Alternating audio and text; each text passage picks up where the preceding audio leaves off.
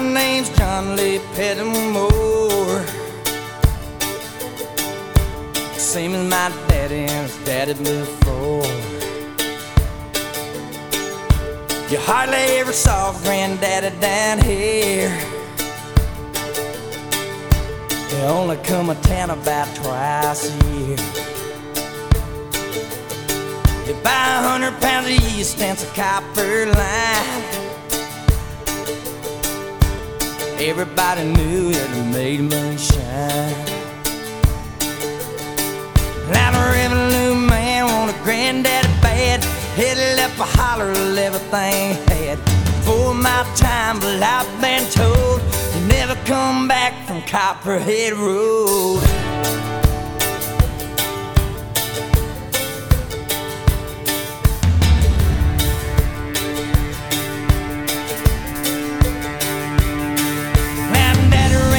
In a big black Dodge, bought it at an auction at the Mason's Lodge. Johnson County Sheriff painted on the side. He just shot a coat of primer and looked inside. Well, him and my uncle tore that engine down. I still remember that rumbling sound. And then the sheriff came around in the middle of the night. Heard mama crying that something wasn't right. He's headed down to Knoxville with a weekly load. You can smell a whiskey burning down Copperhead Road.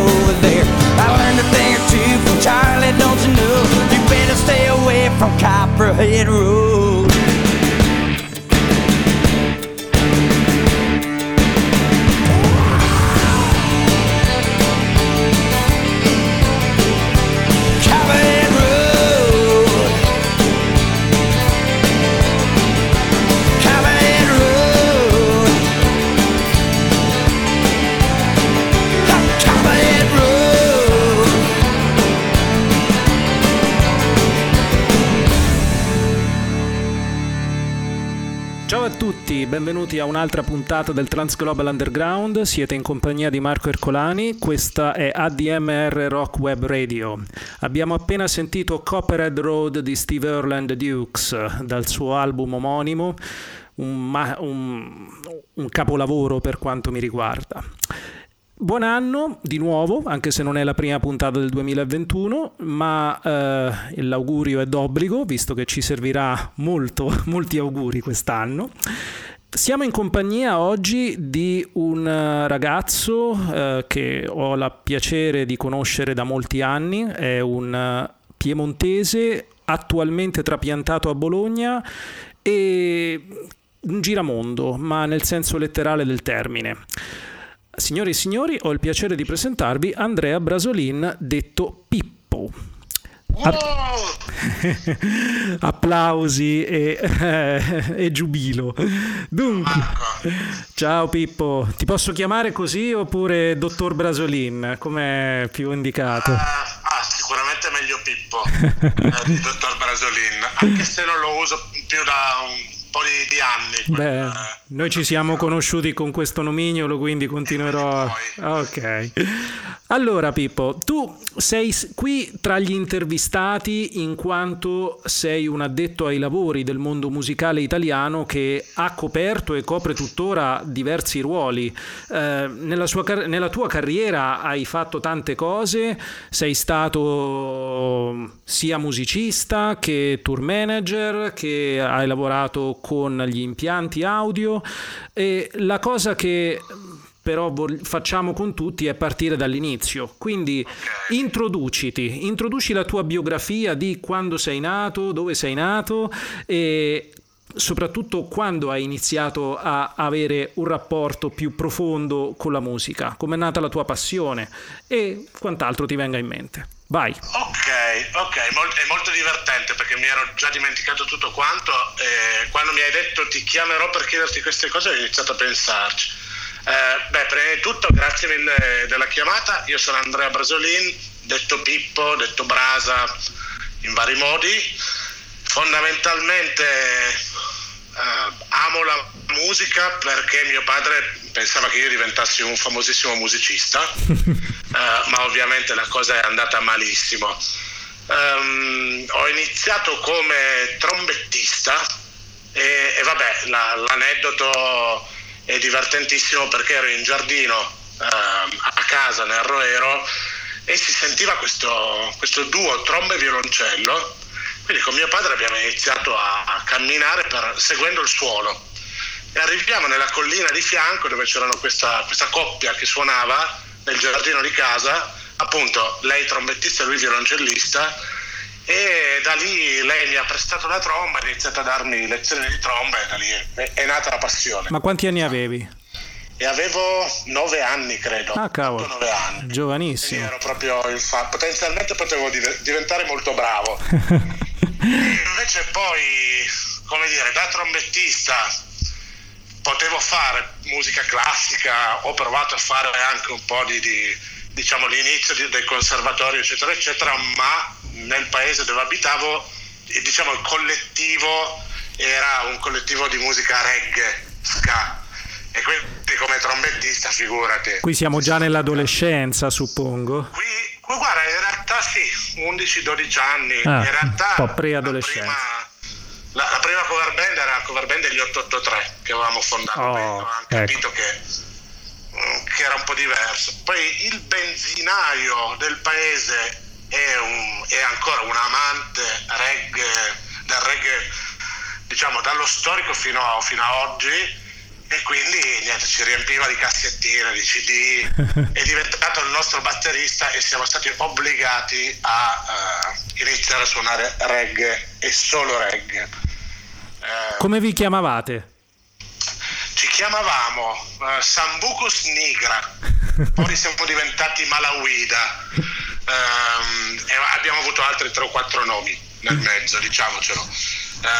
Anche lì pensavamo di diventare la super reggae band italiana, eravamo arrivati anche a Rototom nelle selezioni giovanili, quindi eravamo andati a Osoppo a suonare e poi man mano, come dire, si arriva ai 18-19 anni, si scoprono le ragazze. Hai un po' abbandonato. Musica, sì, si scoprono soprattutto il gin, queste nuove passioni e man mano anche l'esigenza di trovare un lavoro, no? Perché a un certo punto abbiamo capito che soldi ne stavamo facendo veramente pochi con la musica. Certo, ma voglio raccontare qualcosa che possa valere per tutti, quindi appunto credo che sia una cosa comune a molti dei miei colleghi musicisti e non. Ascolta, e rispetto invece alla tua passione di ascoltatore, ti ricordi qual è stato il primo disco che hai acquistato, diciamo, volontariamente? E qual è stato il tuo primo concerto, per esempio, al di là delle passioni, diciamo, infantili, alla Cristina D'Avena, per capirci? Sì, allora, il primo disco mi ricordo molto bene perché ce l'ho ancora, nonostante io non abbia più un lettore CD in casa.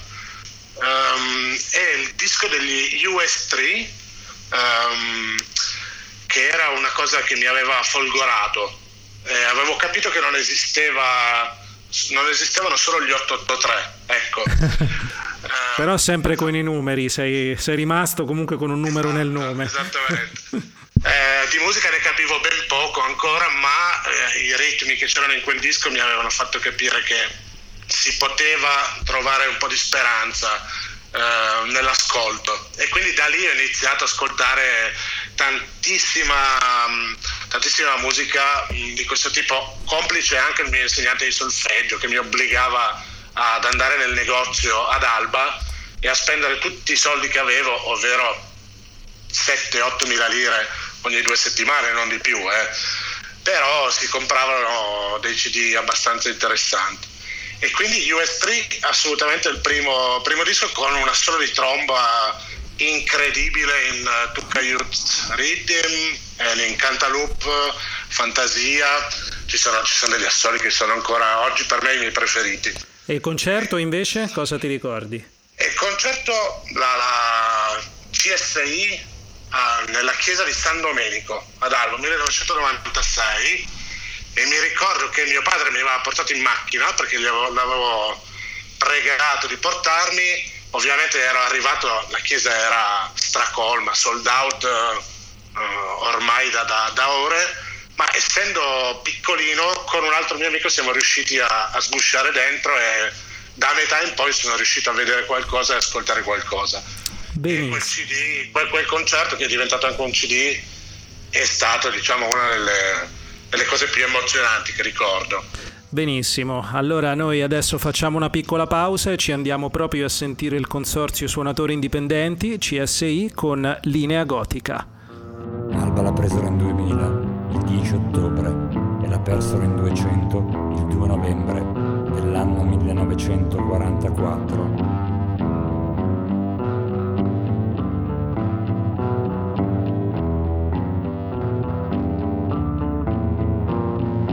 Anche la disperazione impone dei doveri, e l'infelicità può essere preziosa. Non si teme il proprio tempo, è un problema di spazio.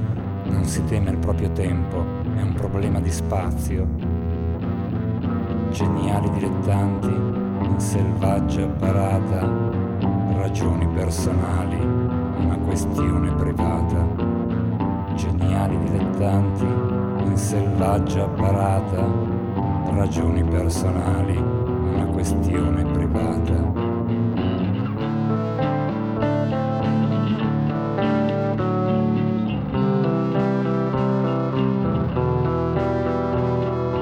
La facoltà di non sentire, la possibilità di non guardare, il buon senso, la logica, i fatti, le opinioni, le raccomandazioni. Occorre essere attenti per essere ladroni di se stessi, occorre essere attenti.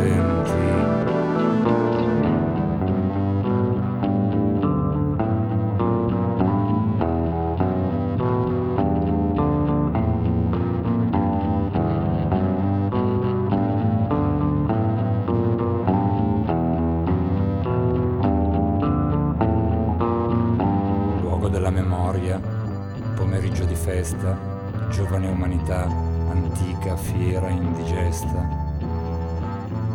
Cielo padano plumbeo, denso, incantato e incredulo, un canto partigiano al comandante diavolo. Non temere il proprio tempo è un problema di spazio. Non temere il proprio tempo è un problema di spazio. Geniali dilettanti in selvaggia parata, ragioni personali, una questione privata.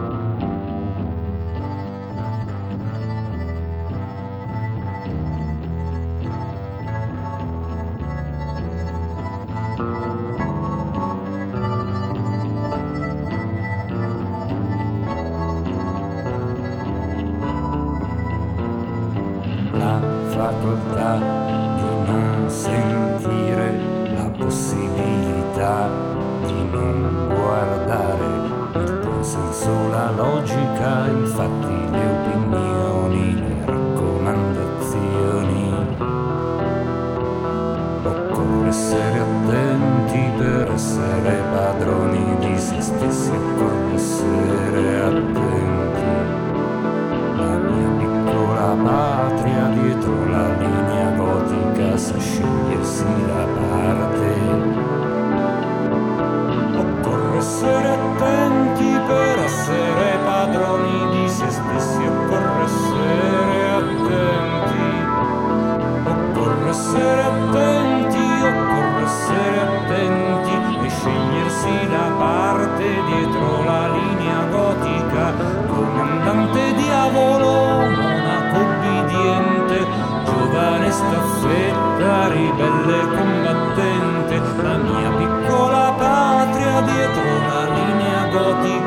scegliersi la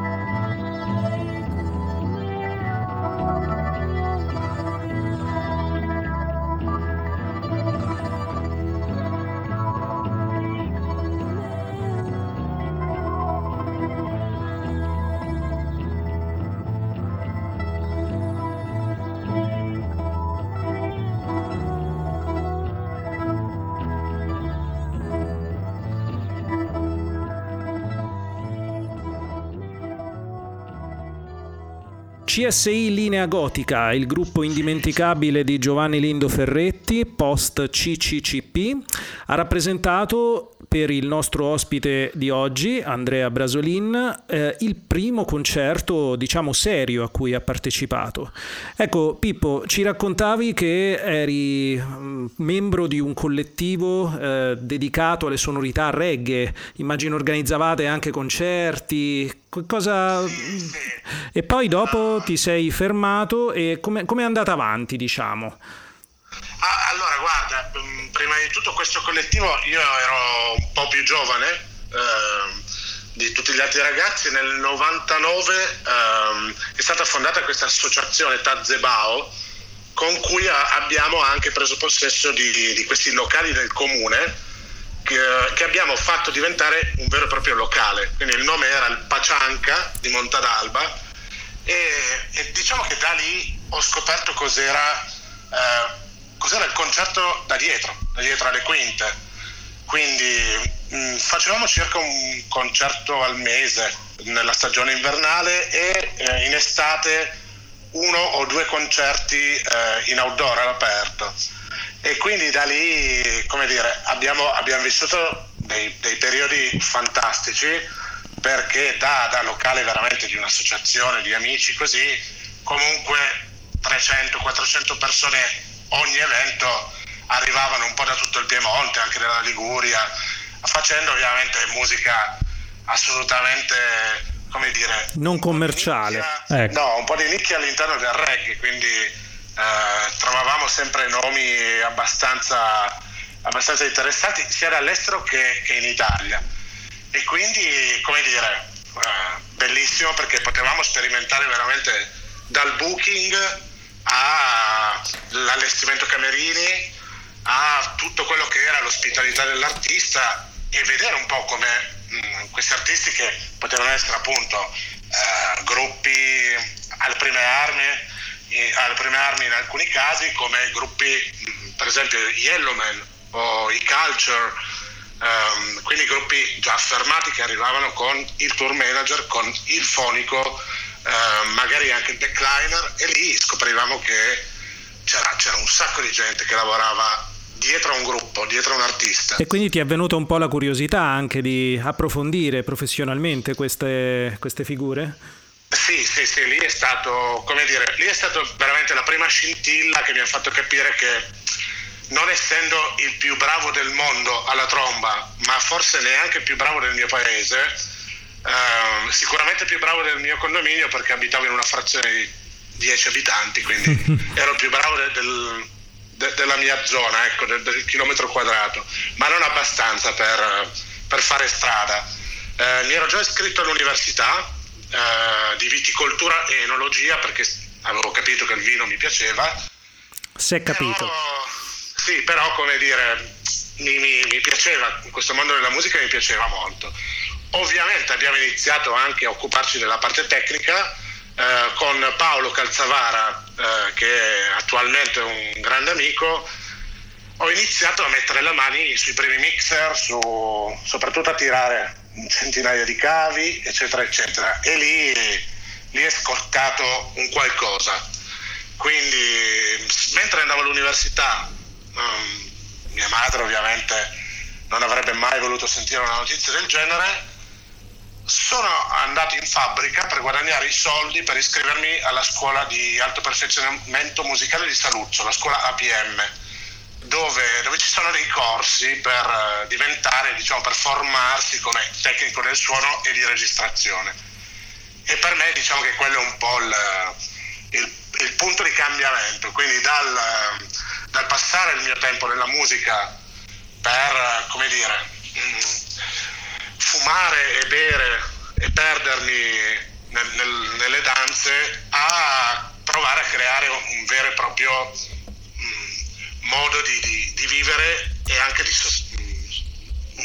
una sorta di sostentamento reale. Certo, ti è venuta, diciamo, la voglia di approfondire meglio la parte tecnica. Continueremo a parlare di questa tua carriera tecnica, che da allora, diciamo, ha preso il via dopo un altro intermezzo musicale. Stavolta ci hai portato sempre in Inghilterra, ma con una band più rap, i The Streets. E che pezzo hai scelto, Pippo? Let's Push Things Forward. Ok. In inglese è super stretto, che mi piace tantissimo, e loro sono fighissimi. Dillo in dialetto cockney. Ah no, non me la sento, fare una brutta figura. The Streets, Let's Push Things Forward.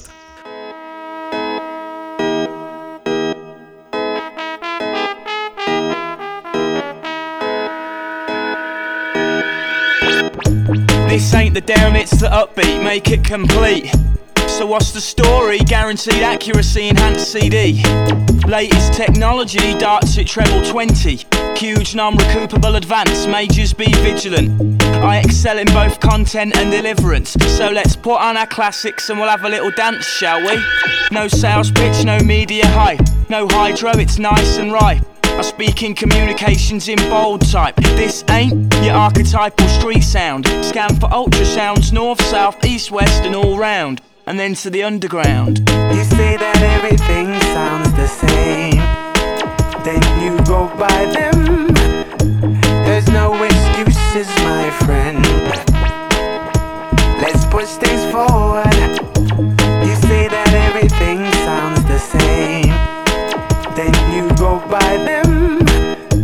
There's no excuses, my friend. Let's push things forward. As we progress to the checkpoint, I wholeheartedly agree with your viewpoint, but this ain't your typical garage joint. I make points which hold significance. That ain't a bag, it's a shipment. This ain't a track, it's a movement. I got the settlement. My frequencies are transient and resonate your eardrums. I make bangers, not anthems. Leave that to the artful dodger, the broad-shouldered 51% shareholder. You won't find us on Alta Vista. Cult classic, not bestseller. You're gonna need more power. Plug in the three-phase and the generator.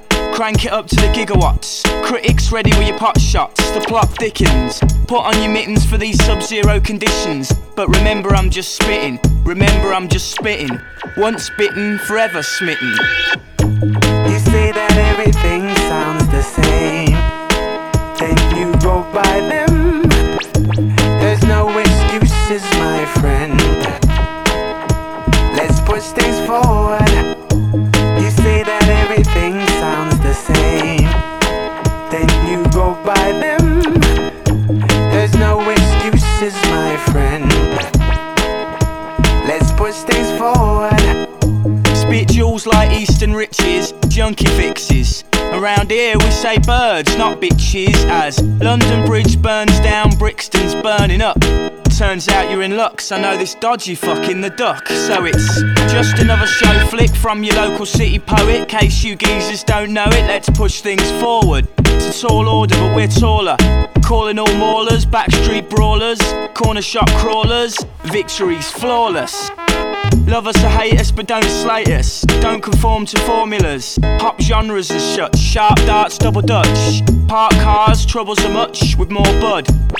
Let's push things forward. You say that everything sounds the same, then you go by them. There's no excuses, my friend. Let's push things forward. You say that everything sounds the same, then you go by them. There's no excuses, my friend. Let's Eccoci qui di nuovo, Transglobal Underground, sono Marco Ercolani, stiamo intervistando oggi Andrea Brasolin che ci stava raccontando di quando si è iscritto alla scuola di alto perfezionamento musicale di Saluzzo per diventare un fonico. Brevemente, che cosa è successo da quegli anni? Come si è evoluta la tua carriera, Pippo? Ma guarda, per me l'esperienza della scuola è stato molto formativo per la mente, nel senso che ho iniziato a studiare una cosa che realmente mi piaceva, e quindi l'approccio proprio alle tecniche dell'audio è diventato la cosa più interessante che facessi, quindi proprio sia il lavoro che l'hobby principale. Quindi da lì ho iniziato a lavorare con un service, all'inizio facevo i caffè, poi iniziavo a tirare i cavi, poi pulivo i cavi, e man mano coi mesi ho iniziato a mettere le mani su un banco e ho iniziato appunto a fare il fonico, il vero e proprio fonico, ed è credo che sia una delle giuste strade per chi vuole approcciarsi a questo mondo, dove ci vuole tantissima teoria, ma se non si impara dalla strada comunque si è persi, e anche il mondo dei tecnici ti vedono non come un po' uno scienziato, sono quelli che escono dalla scuola che sanno tutto perché sono freschi di informazioni. Se non sanno come si vive su un furgone è molto difficile potersi approcciare a questo lavoro, quindi ho avuto la fortuna di fare sia la scuola che questa esperienza in un service di medie dimensioni, diciamo.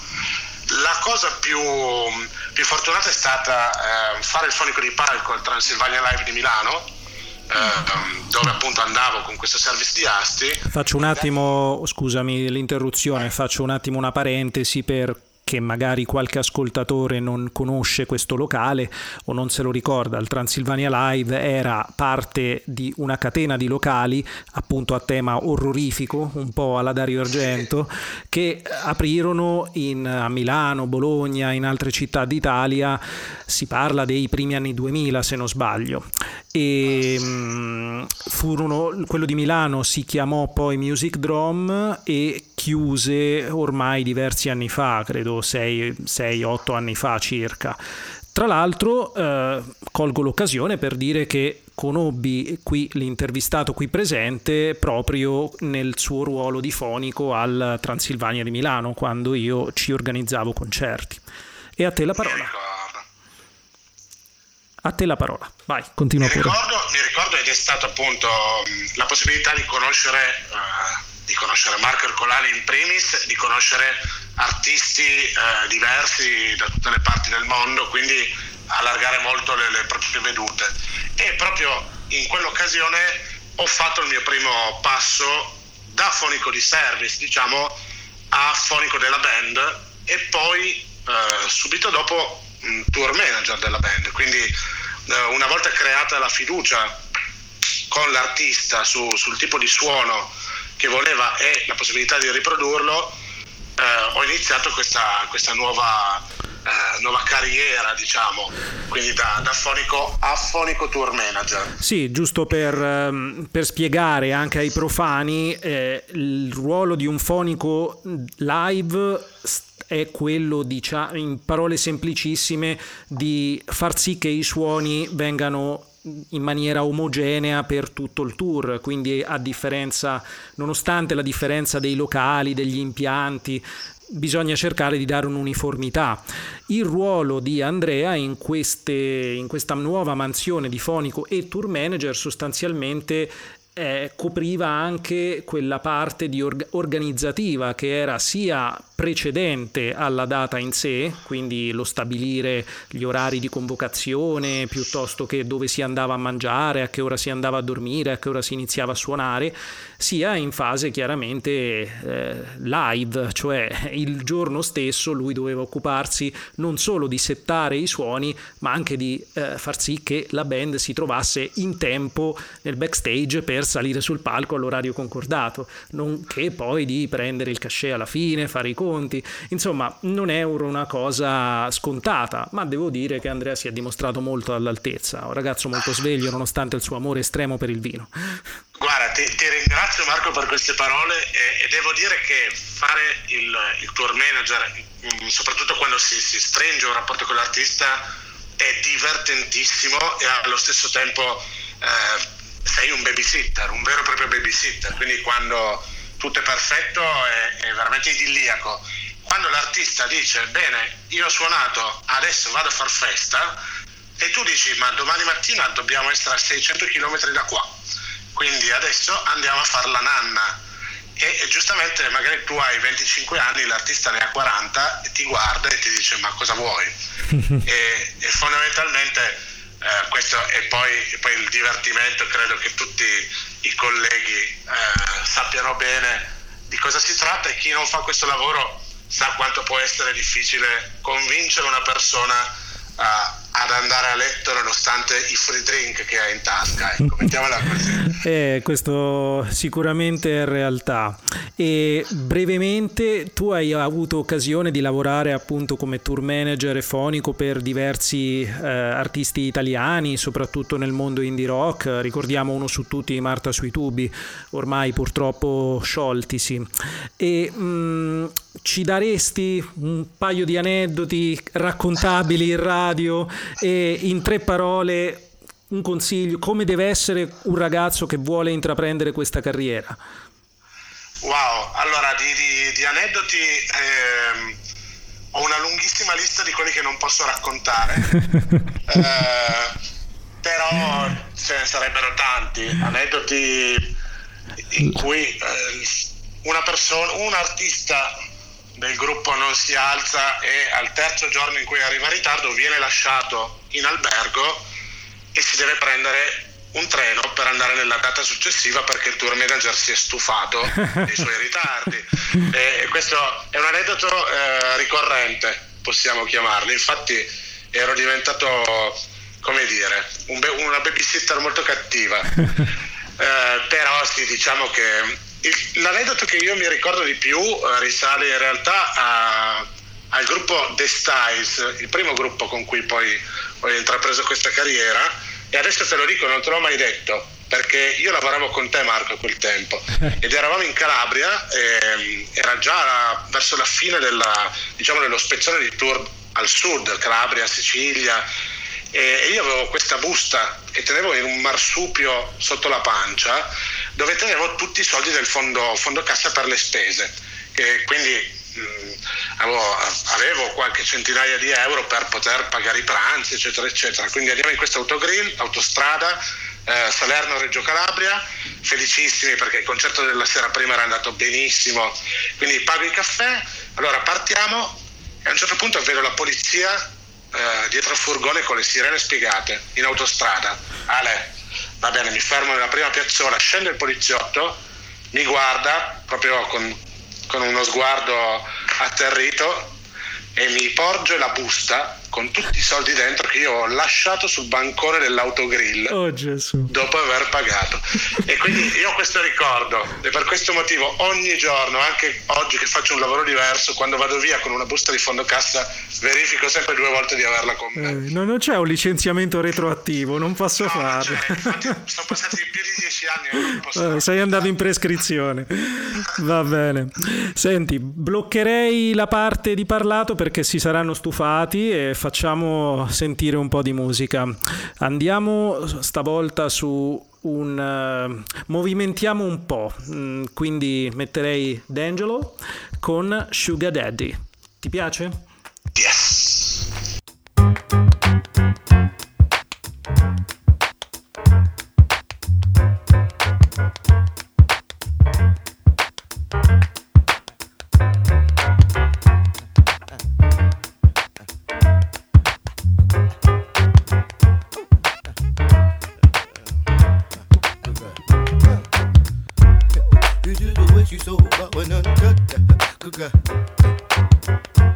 She needs to back it, but she don't love it.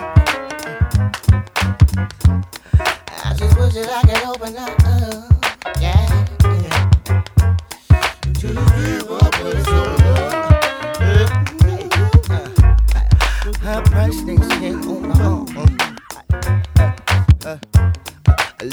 something's coming up for Tom. Ow, ow. Shoulda, shoulda, when you tossed that time. Yeah. The way she make the congregation sway.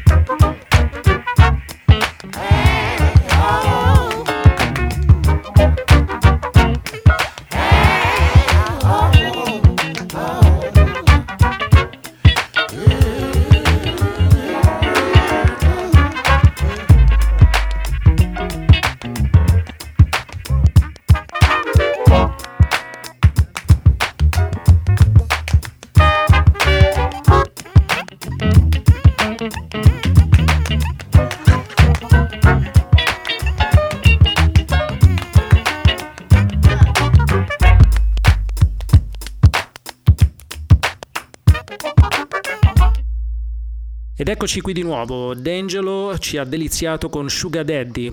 Allora, Pippo ci raccontava che ha fatto il fonico, ha fatto il tour manager.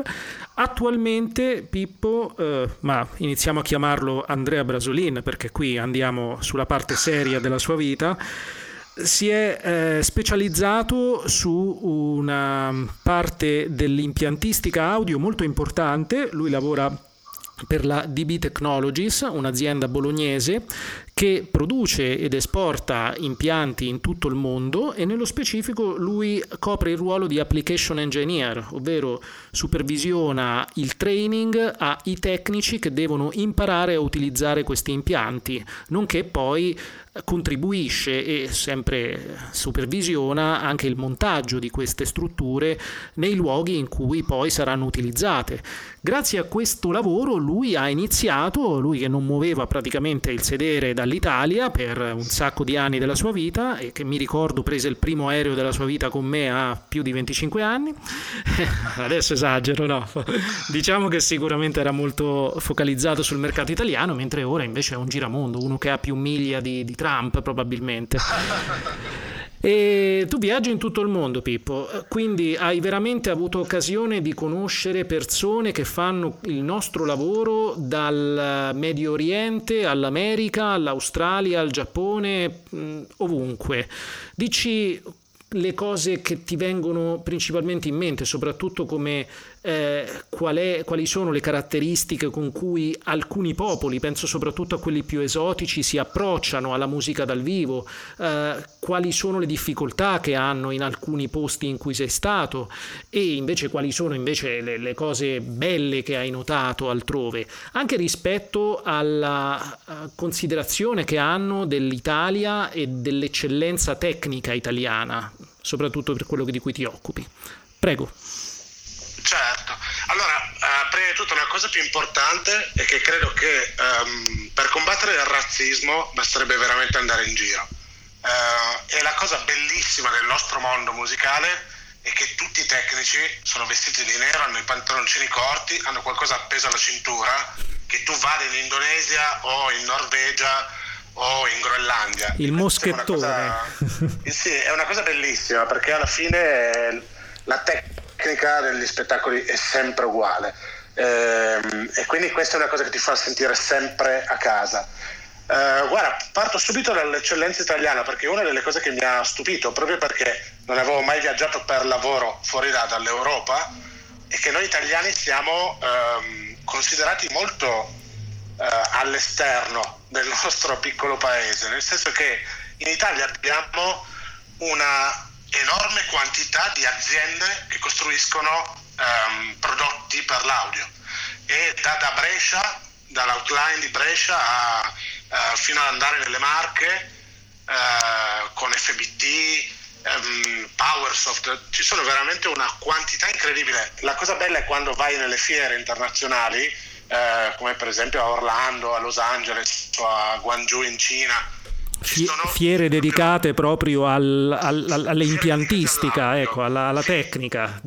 Esattamente, e la parte italiana si crea sempre una Little Italy, e quindi c'è sempre la macchinetta del caffè espresso, almeno un italiano la porta, quindi ci si ritrova sempre tutti assieme e si è molto uniti, e questa è una cosa bellissima. Poi per il resto, appunto, ti ho detto, i tecnici sono tutti uguali.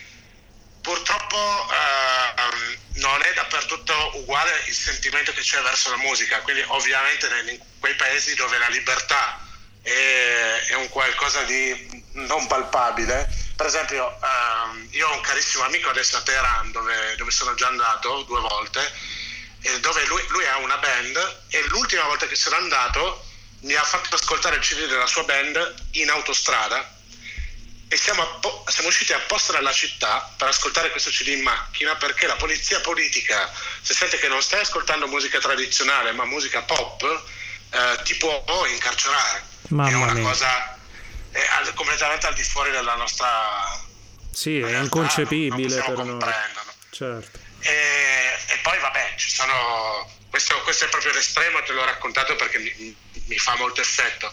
È incredibile vedere per esempio come in Africa o in Sud America, anche quando un cliente mi dice: bene, abbiamo fatto l'impianto, abbiamo messo 4 volte i subwoofer che servono, quindi i sub per riprodurre le frequenze basse, in alcune zone del mondo sono 5, 6, 7 volte di più di quello che devono essere, perché nella loro cultura gli strumenti percussivi sono di solito le cose più importanti. E quindi è proprio l'approccio all'equalizzazione della musica che gli spettatori sentono è completamente diverso, per esempio dal Medio Oriente, dove le frequenze medie sono molto più importanti, dove hanno 24 toni in una scala, mentre noi ne abbiamo 12 per esempio, e poi in Cina nei paesi dell'estremo oriente, dove le frequenze medio-alte sono ancora più importanti. Quindi è bellissimo viaggiare per il mondo per scoprire che in realtà la musica non è uguale per tutti. La sensazione sì, ma il tipo di ascolto è sempre molto diverso. Bellissimo. Questo lo trovo molto interessante. Bellissimo, guarda, grazie per questo excursus. A questo punto rimarrei sulla parte esotica del mondo, andandoci ad ascoltare Cha Cha di Mulatu Astatke. L'ho pronunciato bene? È lui che ha suonato a Bologna 2 o 3 anni fa ed è stato uno spettacolo bellissimo. Assolutamente. Mulatu Astatke and the Heliocentrics, andiamoci a sentire Cha Cha.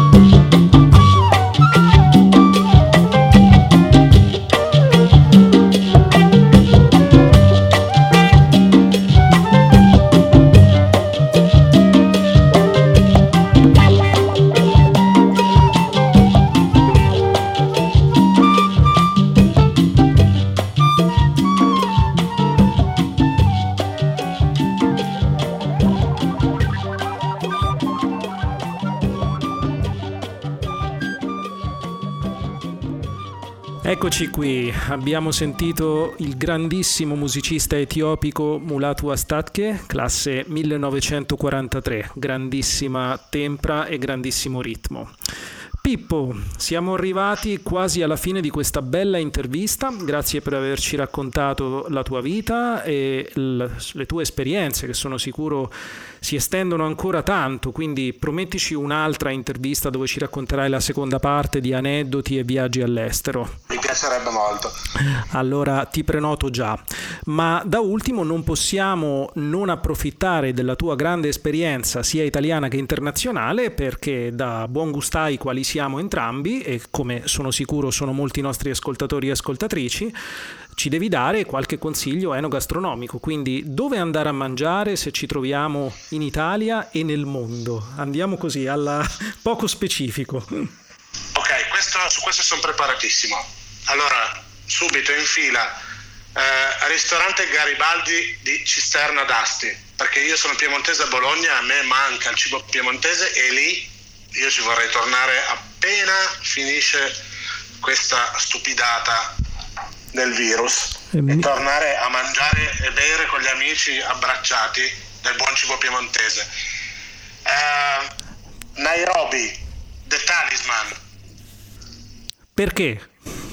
Perché ho mangiato insetti veri, quelli buoni, fritti. E ti ricordava il gran fritto piemontese? E che era una cosa simile, sempre legata a questo, a Guangzhou, nel sud-est della Cina, il Whisca, dove ho mangiato il mio primo serpente, e anche quello è un'esperienza assolutamente da fare. S+ Restaurant di Teheran, visto che abbiamo parlato di Teheran, volevo nominarlo, a mangiare per terra in mezzo ai monti, a 2000 e qualcosa metri, adesso non mi ricordo, però è un'esperienza. E infine una catena di ristoranti americano a Los Angeles, Mozzabella, dove ho mangiato i tagliarin al plin piemontesi più buoni della mia vita. Dai, mi fa ridere perché li ho mangiati a Los Angeles. Pazzesco. Mi sento molto figo, perché ho detto 5 città. Secondo me al ristorante di Cisterna d'Asti mi ci hai portato, me lo ricordo. Forse sì, è il mio preferito, sì, assoluto. Sì. Io consiglio a tutti di andarci. Assolutamente. E quindi sono felice. Marco, io non so se l'hai messa, ma volevo chiederti se abbiamo tempo di mettere l'ultima canzone, perché di tutti questi ultimi anni di lavoro volevo parlare del documentario su Sixto Rodriguez, che come dire, è quello che mi ha emozionato di più, e sono andato nel palazzetto dove lui ha fatto il suo primo concerto dopo essere stato scoperto da questo giornalista sudafricano. Sì. Quindi il suo primo concerto al velodromo di Cape Town, e c'è questo video bellissimo su YouTube dove lui arriva, c'è il pubblico, inizia la batteria, poi inizia il basso e il pubblico inizia ad applaudire per 25 minuti, ancora prima che lui inizi a cantare, ed è una cosa da brividi. Quindi io avevo le cuffiette lì dentro e mi ricordavo questo video che è stato fatto nel 98. E allora dai, ti prego, lasciamoci con questo. Assolutamente. Questo di fronte a questo aneddoto non posso che accontentare il nostro ospite, e quindi direttamente dal documentario Searching for Sugarman, la storia di Sixto Rodriguez, mettiamo il brano I Wonder. E con questo saluto tutti gli ascoltatori del Transglobal Underground, saluto Andrea, ringrazio per l'intervista e vi do appuntamento alla prossima. Grazie Marco. Ciao.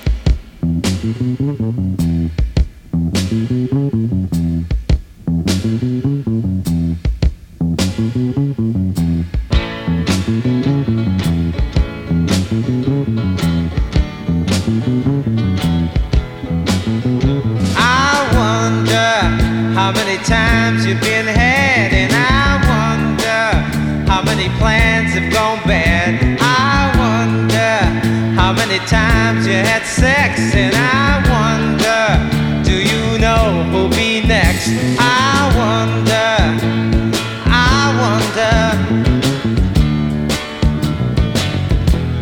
wonder I do.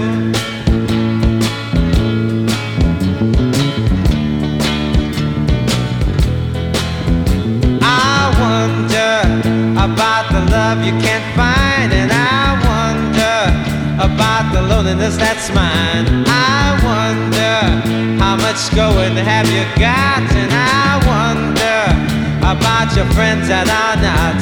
I wonder I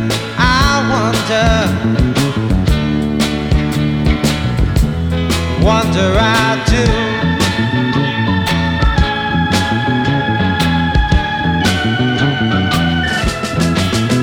I wonder about the tears in children's eyes, and I wonder about the soldier that dies. I wonder, will this hatred ever end? I wonder, and worry my friend.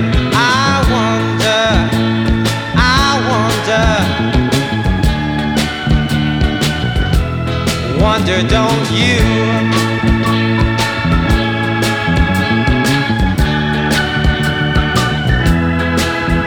I wonder how many times you've been